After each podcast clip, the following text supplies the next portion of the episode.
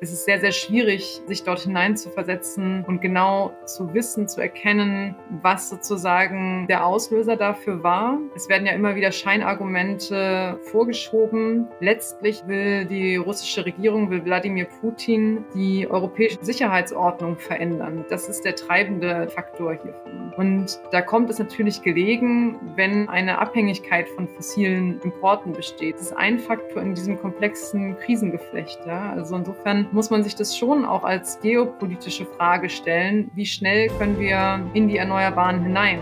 Und wie schaffen wir es, gleichzeitig nicht neue Abhängigkeiten zu schaffen? Russland hat natürlich die besten Voraussetzungen, eigentlich sich zu einer Bioökonomie umzuwandeln. Es wurden nur gar keine Schritte dafür eingeleitet. Aber im Prinzip steht ihnen dieser Weg offen in eine moderne, nachhaltige Zukunft. Herzlich willkommen bei Let's Talk Change in unserer Podcast-Reihe diskutieren wir mit relevanten Entscheidungsträgern, inspirierenden Innovatoren und spannenden Visionären, welche Rolle Technologien, Geschäftsinnovationen, Politik und Medien für den Wandel der Wirtschaft und Gesellschaft in Richtung Nachhaltigkeit haben. Dr. Kira Finke ist mein heutiger Gast bei Let's Talk Change. Mit Kira habe ich diese Woche in der Zeitung Die Welt einen gemeinsamen Meinungsbeitrag geschrieben. Wir legen dar, warum es jetzt in der parallelen Sicherheits- und Klimakrise ein strategischer Fehler wäre, auf die Verlängerung von Atom- oder fossilen Energien zu setzen. Stattdessen müssten wir alle Optionen ziehen, um so schnell wie möglich unseren Energieverbrauch zu senken und zu 100 Prozent auf erneuerbare Energie zu setzen. Dass dies nicht nur geopolitisch geboten ist, sondern auch klimapolitisch, zeigt ein anderes Ereignis in dieser Woche, welches aufgrund der aktuellen Nachrichtenlage um Russland zu wenig Beachtung fand, nämlich die Vorstellung des zweiten Teils des sechsten Weltklimaberichts. Der UN-Generalsekretär Antonio Guterres brachte bei der Vorstellung am Montag die Dramatik auf den Punkt. Kohle und andere fossile Energien ersticken die Menschheit. Kira ist Wissenschaftlerin am Potsdam Institut für Klimafolgenforschung PIC, Leiterin des Zentrums für Klima- und Außenpolitik bei der Deutschen Gesellschaft für Auswärtige Politik und außerdem Co-Vorsitzende des Beirats der Bundesregierung zivile Krisenprävention und Friedensförderung. Sie arbeitet also genau an der Schnittstelle, die die Welt aktuell im wahrsten Sinne des Wortes in Bewegung setzt. Kriege und Klimakrisen. Wir sprechen über die Lage in Russland und der Ukraine, über den aktuellen Weltklimabericht und wie beides am Ende doch miteinander zusammenhängt. Wir haben unser Gespräch am Ende eines sehr langen Tages mit einer nicht sehr erbaulichen Nachrichtenlage aufgezeichnet. Dies ist uns auch anzumerken. Alles andere wäre vielleicht auch unpassend gewesen. Auf geht's. Ja, hallo und herzlich willkommen hier bei Let's Talk Change. Ich äh, habe einen ganz besonderen Gast hier, nämlich Dr. Kira Finke. Und Besonders deswegen, weil wir uns eigentlich im Rahmen dieses Podcasts noch nie so richtig mit sicherheitspolitischen, geopolitischen, ja, friedenspolitischen Fragen beschäftigt haben. Diese Themen sind natürlich bislang zumindest in den letzten ein, zwei, drei, vier, fünf Jahren gar nicht so richtig auf der Agenda gewesen. Herzlich willkommen. Danke, ich freue mich hier zu sein. Wenn du jetzt einfach mal so einen Schritt zurück machst, wir verfolgen alle die Nachrichtenlage. Wie schaust du aktuell auf die Weltlage? Am Montag ist der IPCC rausgekommen. Das ist so ein bisschen untergegangen gegangen. Wir haben gleichzeitig einen riesengroßen kriegerischen Konflikt in Europa, der auch eine globale Dimension hat. Was geht dir gerade durch den Kopf? Wir sehen eigentlich global, dass sich die Krisen mehren, dass wir ja an ganz verschiedenen Krisenherden gefordert sind als Bundesrepublik, als Europa. Wir sehen wachsendes menschliches Leid. Wir sehen auch mehr wissenschaftliche Evidenz, eben in dem von dir genannten IPCC-Bericht für die dramatischen Folgen des Klimawandels. Wir haben immer noch die Corona-Pandemie. Es sind wirklich sehr, sehr schwierige, bittere Zeiten. Und natürlich muss sozusagen die Kapazität jetzt gebündelt werden, um dem heißen Konflikt innerhalb Europas etwas entgegenzusetzen. Aber gleichzeitig sind wir auch gefordert, eben diese anderen Krisen weiterhin ja, zu behandeln, gegen sie anzuarbeiten. Das zeigt ja der IPCC ganz deutlich, dass sich das Zeitfenster ganz schnell schließt, indem wir überhaupt noch etwas tun können, bevor sozusagen gravierende Schäden im Erdsystem sichtbar werden. Wenn du gerade die Formulierung gewählt hast, wir müssen uns fokussieren, heißt es, alle Kräfte zu bündeln und uns auf die wesentlichen Themen zu konzentrieren? Also hast du die Befürchtung, dass gewisse Punkte einfach runterfallen müssen von der Agenda? Oder schwingt da auch so ein bisschen die Hoffnung mit, dass wir möglicherweise doch mehrere Krisen auch gleichzeitig bewältigen können? Also nicht nur müssen, sondern tatsächlich auch können. Na, wir sind ja heute mehr Menschen als jemals zuvor auf diesem Planeten. Ja, also wir haben mehrere Milliarden Menschen. Acht Milliarden roundabout. Ja, genau, ungefähr acht Milliarden, die sich alle, ja, also in unterschiedlicher Weise auch unterschiedlichen Themen natürlich zuwenden können. Manche haben sehr viel bessere Ausgangsbedingungen, so wie wir zum Beispiel. Andere leben in extremer Armut und gerade Menschen, die eben in einer Position sind, dass sie sich wissenschaftlich betätigen können, dass sie sich journalistisch betätigen können, dass sie als EntwicklungshelferInnen tätig werden können, dass sie anderen Leuten fähigen können, sie in die Lage zu versetzen, sozusagen sich selbst zu helfen. Ich glaube, diese Kräfte müssen tatsächlich genutzt werden. Und insofern glaube ich, dass wir nicht in der Situation sind, wo wir uns vor den Krisen verbeugen müssen und aufgeben müssen. Das glaube ich auf gar keinen Fall. Ich glaube, wir sind eher in einer Situation, wo eine tiefe Erkenntnis über den Zustand unserer Welt vorherrscht, ein tiefes Wissen, wir sehen jetzt ja auch im Live-Ticker noch die Nachrichten aus der Ukraine, was dort passiert. Das ist zugänglich den meisten Menschen, diese Informationen. Genauso ist das Wissen über komplexe Krisen wie Covid-19, wie Klimakrise, das ist auch zugänglich. Das heißt, wir sind eigentlich in einer sehr guten Lage, um auch handlungsfähig zu sein. Jetzt kann man ja die These aufstellen, dass der russische Angriffskrieg gegenüber der Ukraine gerade diese Zeit hineinfällt, wo wir im sogenannten Westen noch nicht ganz so weit sind mit unserer Energiewende. Wir haben ja aus klimapolitischen Gründen schon vor einigen Jahren entschieden, wir wollen weg von fossilen, aber auch atomaren Energien hin zu erneuerbaren Energien. Da gab es sicherlich auch unterschiedliche Geschwindigkeiten, die an den Tag gelegt worden sind von unterschiedlichsten politischen Kräften, von wirtschaftlichen Lobbyinteressen. Aber insgesamt ging das doch in diese Richtung hinein. Ist dieser Angriffskrieg auch deswegen jetzt genau in diese Zeit hineingefallen, gefallen, weil eben dann auch ein Exportland von fossilen Energien, eben Russland, die ja wirklich hochgradig abhängig sind von den Einnahmen, also im Rahmen ihres eigenen Staatshaushaltes, gesagt haben, wir machen genau das jetzt zu diesem Zeitpunkt, weil die Abhängigkeit einfach noch zu groß ist und die kommt nicht weg von unserem Gas, von unseren Stein, Kohle und auch Erdölexporten und wollen uns in diese Falle hineinlocken, um uns zu sagen, ja, ihr seid nach wie vor natürlich von uns abhängig, weil sonst wird bei euch die Heizung ausfallen und ihr werdet im Kalten sitzen im nächsten Winter. Also erstmal ist natürlich recht, dass die Abhängigkeiten sehr groß sind und dass wir viel zu wenig dafür getan haben, um uns aus dieser Abhängigkeit zu lösen. Und das wurde auch immer wieder von WissenschaftlerInnen, von Aktivistinnen bemängelt, dass wir eben uns in dieser großen, großen Abhängigkeit von Autokratien, sei es Russland, sei es Saudi-Arabien, befinden und unser gesamtes Energiesystem immer noch darauf ausgelegt ist, fossile Energien zu importieren, fossile Ressourcen zu importieren. Das ist ein Riesenproblem. Wenn man jetzt über den russischen Angriffskrieg nachdenkt, dann spielen natürlich ganz, ganz viele Faktoren wahrscheinlich eine Rolle, warum das jetzt passiert ist und warum es auch letztlich passiert ist. Also ich denke, dass Wladimir Putin natürlich weiß, dass Russland langfristig an Macht auch verlieren wird, wenn das Pariser Klimaabkommen eingelöst wird. Aber das ist sicher nicht der entscheidende Grund gewesen für den Zeitpunkt, den er gewählt hat. Es ist sehr, sehr schwierig, sich dort hinein zu versetzen und genau zu wissen, zu erkennen, was sozusagen der Auslöser dafür war. Es werden ja immer wieder Scheinargumente vorgeschoben. Letztlich will die russische Regierung, will Wladimir Putin die europäische Sicherheitsordnung verändern. Das ist der treibende Faktor hierfür. Und da kommt es natürlich gelegen, wenn wenn eine Abhängigkeit von fossilen Importen besteht. Aber es ist nicht der einzige Faktor natürlich. Aber es ist ein Faktor in diesem komplexen Krisengeflecht. Ja? Also insofern muss man sich das schon auch als geopolitische Frage stellen. Wie schnell können wir in die Erneuerbaren hinein? Und wie schaffen wir es, gleichzeitig nicht neue Abhängigkeiten zu schaffen? Hier sind viele Fragen noch offen. Und wenn ich noch einen Punkt nennen kann, Russland hat natürlich die besten Voraussetzungen, eigentlich sich zu einer Bioökonomie umzuwandeln. Es wurden nur gar keine Schritte dafür eingeleitet. Aber im Prinzip mit so großen Landflächen, so großen natürlichen Ressourcen, damit meine ich die erneuerbaren Ressourcen jetzt in diesem Fall, steht ihnen dieser Weg offen in eine moderne, nachhaltige Zukunft. Ja, also beispielsweise, wenn man jetzt in den Holzsektor auch denkt, als nachwachsenden Rohstoff. Das sind viele Möglichkeiten, die da offen gestanden hätten. Insofern ist es eher ein politisches Versagen, was in diese fossile Abhängigkeit auch auf russischer Seite geführt hat. Also aus deiner Antwort kann man dann ja doch die These schließen und zu sagen, dass so schrecklich dieser Angriffskrieg aktuell ist, wir zumindest im Westen, und das ist ja auch schon schlimm genug so zu formulieren, diese alten Denke Ost und West, aber ich formuliere es jetzt einfach mal so, trotzdem hier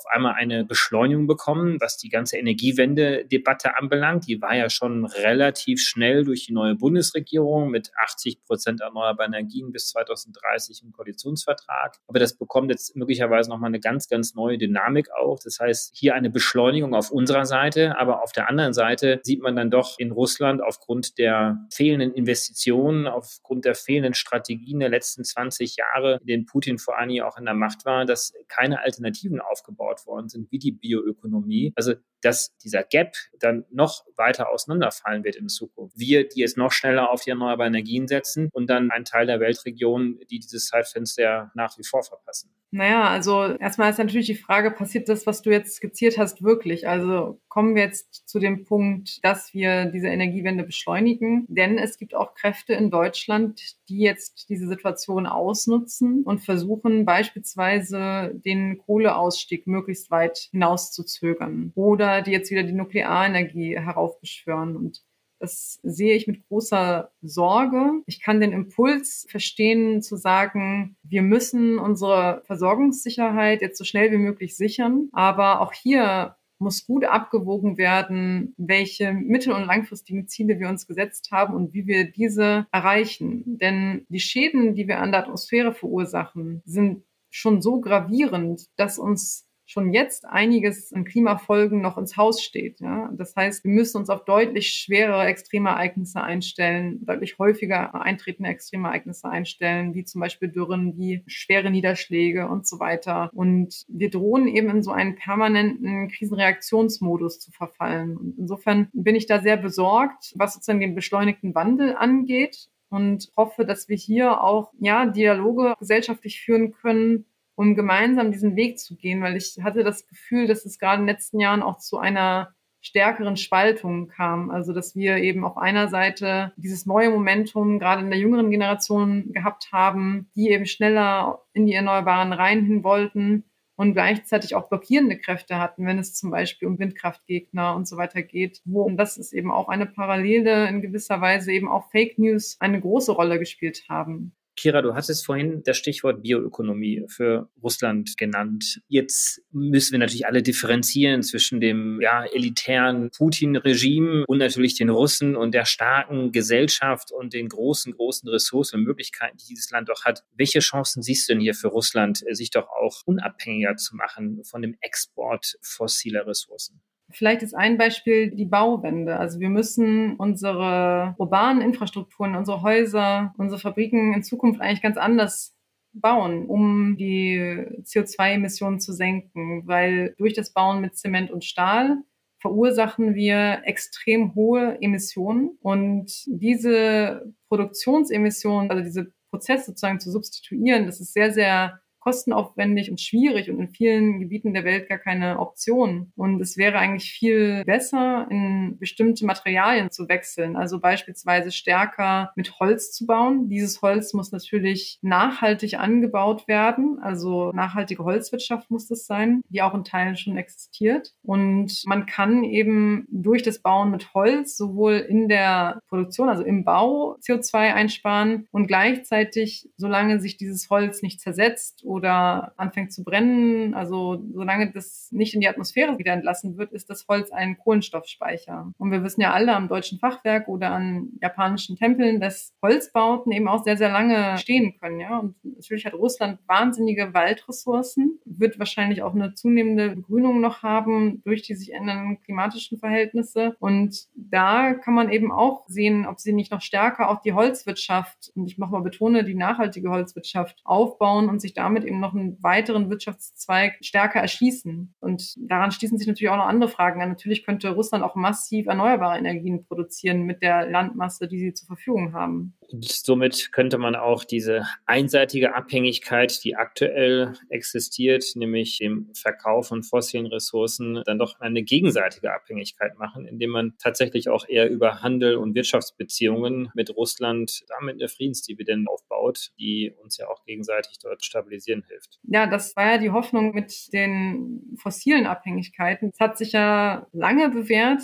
aber zum Schluss ist es jetzt eben doch zu einem Angriffskrieg auf einen Staat wie die Ukraine gekommen. Also insofern ja und nein. Ne? Natürlich wäre es von Vorteil, wieder in friedliche Beziehungen mit Russland einzusteigen in Zukunft und neue Handelspartnerschaften sich vorstellen zu können. Aber momentan in den jetzigen Beziehungen ist es einfach schwer abbildbar unter einem Staatspräsidenten wie Wladimir Putin. Insofern denke ich, dass da vielleicht sogar die Voraussetzung ein Regime-Change wäre. Wir haben uns ja auch in den letzten Tagen aufgrund des gemeinsamen Artikels sehr stark ausgetauscht miteinander und das ja auch nochmal auf den Punkt gebracht ist. Es ist dann doch sehr häufig in der Weltgeschichte so wahr, dass desolate, chaotische Situationen ausgenutzt werden, um mehr oder weniger gescheiterte Lobbymissionen der Vergangenheit noch mehr hervorzuholen. Und hier sprechen wir ja ganz klar darüber, dass einige aktuell auch vorschlagen, wir müssen den Kohleausstieg in Frage stellen. Wir müssen wieder rein in die Atomenergie, obwohl wir uns eigentlich für viele gute Gründe dagegen entschlossen haben. Ja, das ist sozusagen das Handbuch der Schockdoktrin. Das ist ein Begriff, der wurde von der Globalisierungskritikerin Naomi Klein geprägt, wo eben, wie du es gerade geschildert hast, es werden halt diese krisenhaften Situationen ausgenutzt, um schnell Reformen von Partikularinteressen geleitet durchzudrücken. Und das droht jetzt nun auch hier. Aber dann lass uns auch vielleicht nochmal einen Blick jetzt auf den IPCC-Report werfen. Auch gar nicht so sehr im Detail, das sind viele, viele hundert Seiten. Ich glaube, zur Einordnung muss man nochmal sagen, das ist der sechste Sachstandsbericht und der zweite Teil davon, der sich jetzt vor allen Dingen auch mit den Auswirkungen des Klimawandels beschäftigt, also schlussendlich die Wissenschaft der letzten sechs, acht Jahre zusammenfasst und so eine Art Momentaufnahme macht. Kannst du uns da, du hast dich aus deiner Forschungsdisziplin ja auch mit dem Thema sehr stark beschäftigt, da ganz kurz mal einen Überblick verschaffen. Wo stehen wir denn? Vor allen Dingen mit der Aussage, dass zunehmend Teile der Welt nicht mehr bewohnbar sein werden. Ja, der IPCC zeigt natürlich in einer Fülle von der Synthese verschiedener wissenschaftlicher Artikel, wie bedrohlich die Lage ist. Also man kann eigentlich auf allen Teilen der Erde inzwischen Klimafolgen feststellen und diese eben auch für die Zukunft unter verschiedenen Emissionsszenarien abschätzen. Und wenn man über Unbewohnbarkeit spricht, dann spricht man eigentlich von verschiedenen Faktoren. Also so betrachte ich das zumindest. Im Prinzip wird ein Gebiet dann unbewohnbar, wenn die Folgen, also Klimafolgen oder andere menschengemachte Umweltschäden so schwerwiegend werden, dass sie die Anpassungskapazitäten des jeweiligen Systems, also Gesellschafts-, Wirtschaftssystems, in dem sie sich abspielen, so weit übersteigen, dass sie ethisch im Prinzip nicht mehr verantwortbar sind. Denn die Unbewohnbarkeit setzt ja schon vorher ein, bevor wir sozusagen eine Bedrohung um Leib und Leben haben wenn wir von Menschenrechtsaspekten ausgehen, wenn wir von bestimmten Grundversorgungsfragen ausgehen, dann setzt ja eigentlich die Unbewohnbarkeit ein, bevor diese Menschenrechtsverletzungen stattfinden. Also um diese sozusagen zu verhindern, müssten Menschen beispielsweise migrieren. Wenn man jetzt von der harten physikalischen Seite herangeht, dann kann man natürlich schon identifizieren, dass es bestimmte Gebiete geben wird. Beispielsweise ist der indische Subkontinent stark von solcher Art Extremen betroffen, die einfach zu heiß und zu feucht werden, als dass Menschen dort im Freien überleben könnten an vielen Tagen im Jahr. Und das bedeutet halt im Prinzip dann faktisch Unbewohnbarkeit. Ein solches Extremszenario tritt vor allem dann ein, wenn wir sehr, sehr hohe CO2-Emissionen weiterhin haben. Wir haben natürlich das Pariser Abkommen und wir haben nochmal die Commitments aus Glasgow. Aber wir sehen keine Wende in den globalen Emissionen. Wir haben einen kurzen Dent, also eine kurze Delle sozusagen in den Emissionskurven gehabt durch die Infektionsschutzmaßnahmen der Covid-19-Pandemie. Aber inzwischen steigen die Emissionen wieder rapide an. Das gilt auch für Deutschland und so weiter. Also das ist sehr, sehr besorgniserregend. Insofern, trotz der politischen Abkommen haben wir bisher noch nicht den Wandel erreichen können. Und der IPCC legt eben gerade auch in seiner Schlussformel nochmal dar, dass sich eben dieses Zeitfenster der Möglichkeiten, um den Schaden von der menschlichen Zivilisation abzuwenden, dass das sich eben sehr, sehr schnell nun schließt. Das heißt einfach, bestimmte Teile des Erdsystems lassen sich in zehn Jahren nicht mehr schützen. Also beispielsweise tropische Korallenriffe, möglicherweise auch das grönländische Eisschild. Diese Art der großen Erdsystemteile könnten sehr bald schon an den Punkt kommen oder möglicherweise ist dieser Punkt bei einigen Teilen auch schon überschritten, dass sie sich völlig verändern, also völlig degradieren oder kollabieren. Bei den Korallenriffen sagt man das ja schon heute. Ich hatte auch vor einigen Monaten mit Professor Stefan Rahmsdorf ein längeres Gespräch gehabt. Ihr kennt euch ja auch sehr gut. Und da sind wir auch nochmal so ein bisschen die Klimawissenschaft gesellschaftlichen Implikationen durchgegangen. Was ich ganz gerne von dir nochmal erfahren möchte, ist, du hast es ja gerade versucht, so ein bisschen abzuschichten zwischen den Veränderungen, die wir in den natürlichen Systemen haben. Das wirkt sich auf die sozialen und gesellschaftlichen Systeme auch aus. Kann man denn heute schon sagen, wo schlussendlich klimabedingte Migration auch stattfinden? Also es ist ja auch nichts Neues in der Menschheitsgeschichte, dass die Menschen sich immer dann auf den Weg machen, neue Räume zu besiedeln, wenn die klimatischen Bedingungen nicht mehr ganz so optimal sind oder wenn es Gegenden gibt, die einfach viel bessere klimatische Bedingungen haben. Nur jetzt sind wir natürlich im Jahre 2022. Es geht jetzt nicht mehr darum, wie vor 10, 15.000 Jahren, dass kleine Familienverbände vielleicht 20, 30 Kilometer weitergewandert sind und sich dort niedergelassen haben. Nein, wir müssen über den Planeten insgesamt sprechen. Wo kann man denn heute schon Punkte identifizieren, wo wir sagen müssen, dass dort sich sehr bald die Menschheit auf den Weg macht? Also diese Bewegung findet schon statt. Das ist jetzt nichts, was irgendwie Zukunftsprojektionen betrifft, sondern es gibt schon heute Menschen, die aufgrund von dramatischen Klimafolgen migrieren müssen oder dies freiwillig tun, um sich vorsorglich anzupassen. Das betrifft vor allem Migration innerhalb von Ländern. Also Migration ist ja stark reguliert durch Grenzschutzregime. Das ist ein Faktor, der internationale Migration begrenzt.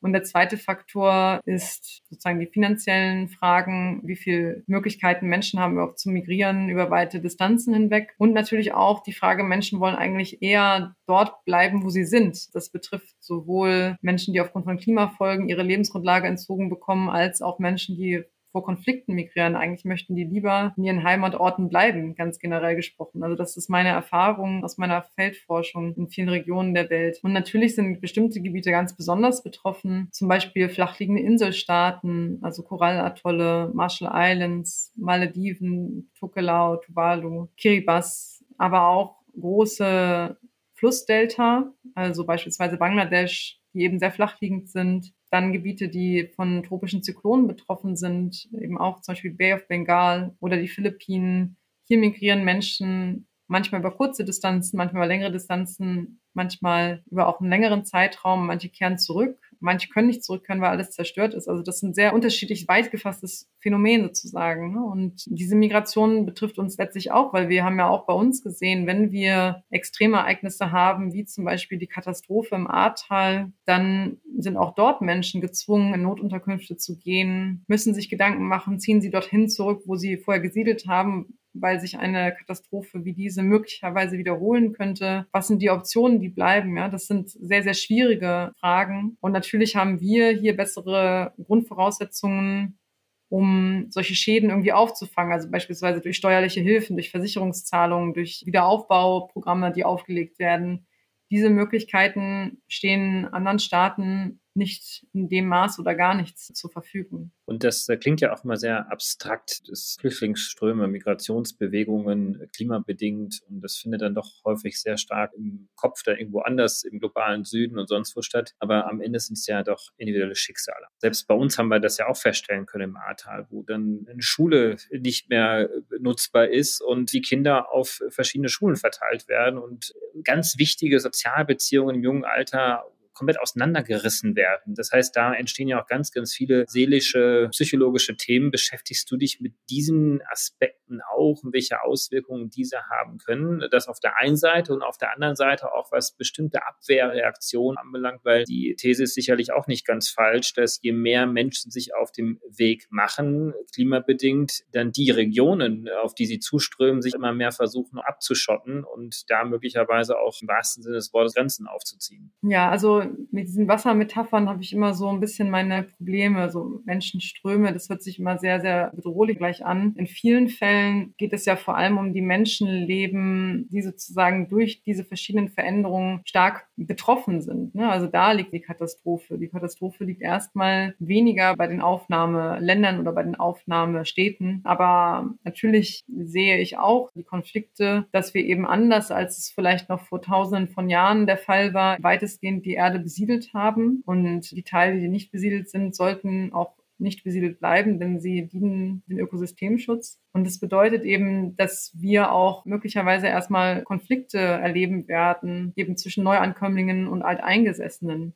Das muss aber nicht der Fall sein. Also es gibt ja auch immer wieder Migrationsbewegungen, die eben zu sehr positiven Veränderungen in der Gesellschaft geführt haben. In Deutschland tragen MigrantInnen ganz klar zu einem Wirtschaftswachstum bei. Ich bin mit einem Migranten verheiratet. Also es ist im Prinzip auch nur ein Label, das da genutzt wird, um eine sehr heterogene Personengruppe zu beschreiben. Aber ich will die Konflikte um Ressourcen, und das sind ja nicht immer gewaltsame Konflikte, sondern es sind erstmal auch nur Interessenkonflikte, wie zum Beispiel Wohnraum, wie zum Beispiel gut bezahlte Jobs, die will ich nicht kleinreden. Also ich denke, in einer sich wandelnden Welt, in einer Welt, wo Teile zumindest weniger bewohnbar werden, dass nicht mehr die gleiche Anzahl von Menschen dort leben können, sicher leben können, müssen wir einfach Modelle finden, wie wir friedlich miteinander gemeinsam leben und auch gemeinsam Wohlstand erzeugen können, sodass ein würdevolles Leben mehr Menschen ermöglicht wird. Gerade die Migrationskrisen der letzten Jahre haben gezeigt, wie viel Leid erzeugt wird, wenn wir nur auf Grenzschutz setzen.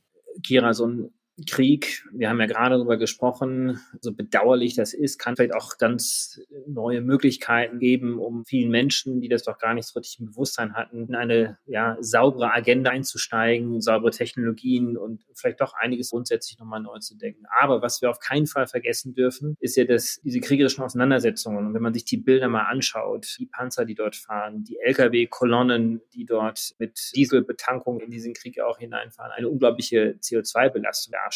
Das auf der einen Seite, auf der anderen Seite weiß man auch noch nicht so richtig, was passiert denn mit den existierenden Atomkraftwerken, die in der Ukraine sind. Wir haben ja das Tschernobyl-Lager und wir haben auch noch laufende Atomkraftwerke. Also ein Krieg kann eine ganz große Umweltkatastrophe mit sich bringen. Angesichts des menschlichen Leids, was sich dort vollzieht und dem Verlust von Menschenleben, kann man natürlich nicht von Chancen sprechen. Ne? Das ist klar. Die Umweltschäden, die ein solcher Krieg nach sich zieht, die werden ein Land wie die Ukraine auch über Jahre oder Jahrzehnte noch verfolgen. Also natürlich stehen jetzt erstmal die Verluste durch den Krieg direkt, also die menschlichen Opfer, die erzwungene Flucht, die kämpferischen Handlungen im Vordergrund unserer Aufmerksamkeit. Aber wir wissen eben, dass auch in anderen Kriegen schwerste Umweltveränderungen durch den Krieg herbeigeführt worden sind. Und das sind erstmal natürlich die lokalen Umweltveränderungen, also beispielsweise durch das Abbrennen von Wäldern, durch toxische Belastungen von Munition. Das sind alles Belastungen, die dann nachher auch ein Entwicklungshemmnis darstellen. Und natürlich diese indirekten Faktoren, die dann wieder sich auf das gesamte Erdsystem auswirken, die du gerade genannt hast. Die massiven Emissionen, ne? also natürlich Truppenbewegungen, schweres Gerät, das wird alles mit fossilen Energien angetrieben. Das sind unheimliche Emissionen, die da freigesetzt werden von Flugzeugen, von Panzern und so weiter. Das zählt natürlich alles auf die Emissionsbilanz drauf. Und dann natürlich auch, wenn beispielsweise Ölspeicher, wie dieses Ölterminal da in Kiew in Brand gesetzt werden, dann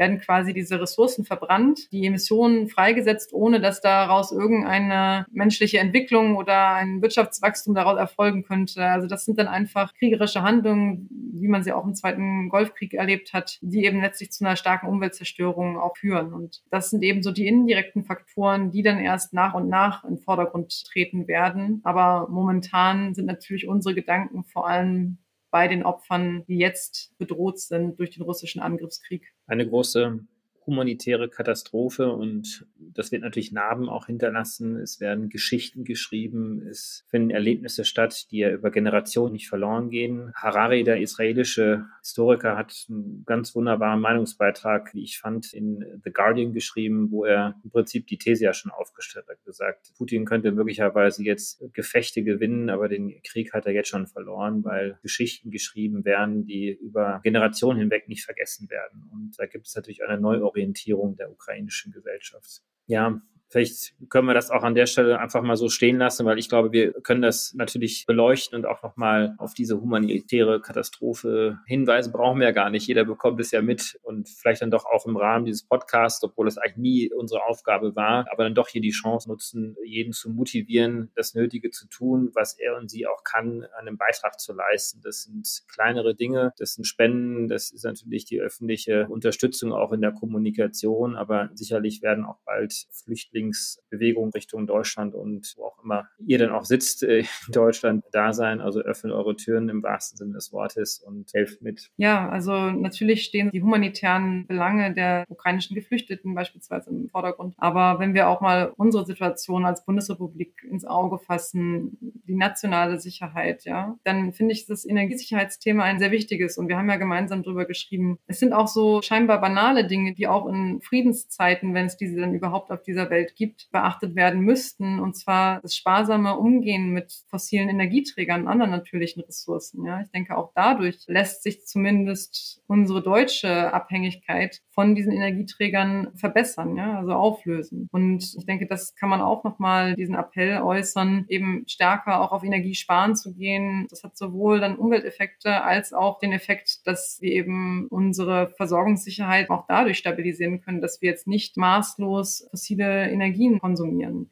Das fällt schwer und nicht jeder kann alles ändern, aber jeder kleine Schritt zählt, ja. Also jedes halbe Grad, was man auf dem Thermometer nochmal unterstellen kann, das zählt. Ich finde, das ist eben auch eine Frage der Solidarität, gerade auch von Menschen, die es sich eigentlich leisten könnten, hier die Bude voll zu heizen, zu jeder Tages- und Nachtzeit. Ich finde das ein Akt der Solidarität, eben das nicht zu tun, sondern sich sparsam zu verhalten. Ich glaube, Pira, das ist doch mal ganz praktischer Appell, der auch einen sehr direkten Bezug zur globalen Nachhaltigkeitsagenda hat. Ich bedanke mich wirklich für das Gespräch. Ich glaube, man hat auch gemerkt, anders als in anderen Gesprächen, die wir in der Vergangenheit geführt haben, dass wir doch manchmal hier und dort um Formulierungen gerungen haben, dass wir doch sehr nachdenklich irgendwie waren. Und ich glaube, das ist wahrscheinlich auch die allgemeine Stimmung aktuell. Ich hoffe, dass wir uns sehr, sehr bald sehen und treffen und gerne auch mal wieder etwas zusammen schreiben.